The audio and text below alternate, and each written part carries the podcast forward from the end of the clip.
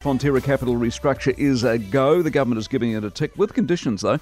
In simple terms, it's a more flexible structure that makes it easier to join the cooperative. The conditions, though, more scrutiny as to how milk prices are set, more transparency requiring Fonterra to show independent market analysis of the share price to farmer owners, and have outside management involved when it comes to trading in Fonterra shares and units. Now, the Fonterra CFO, Marc Rivers, back with us. Marc, morning to you.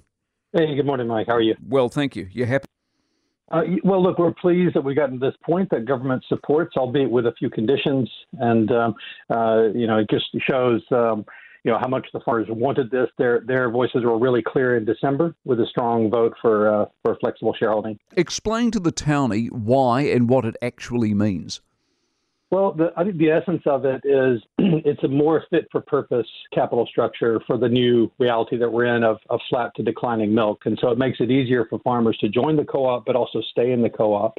And that's essential for us to be able to you know, deliver on our strategy, uh, which is to deliver value for farmers, but also for New Zealand. The need for access for a greater group of people to join. Do you think people will join?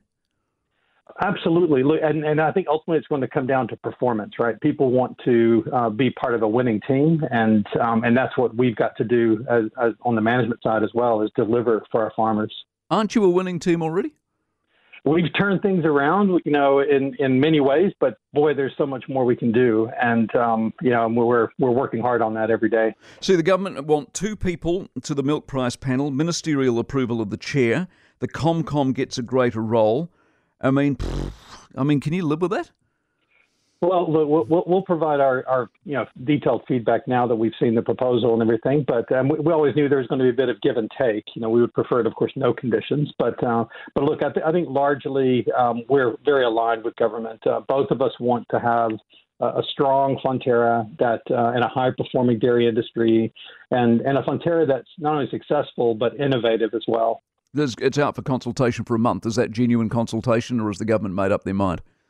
Well, no, no. I think it's genuine consultation, and um, you know, but uh, but I think the support is is is definitely there. So maybe it's around uh, some of the details of those conditions. Okay. Uh, and yeah. So once the once the consultation's done, then you need legislation. What's the time frame on all this?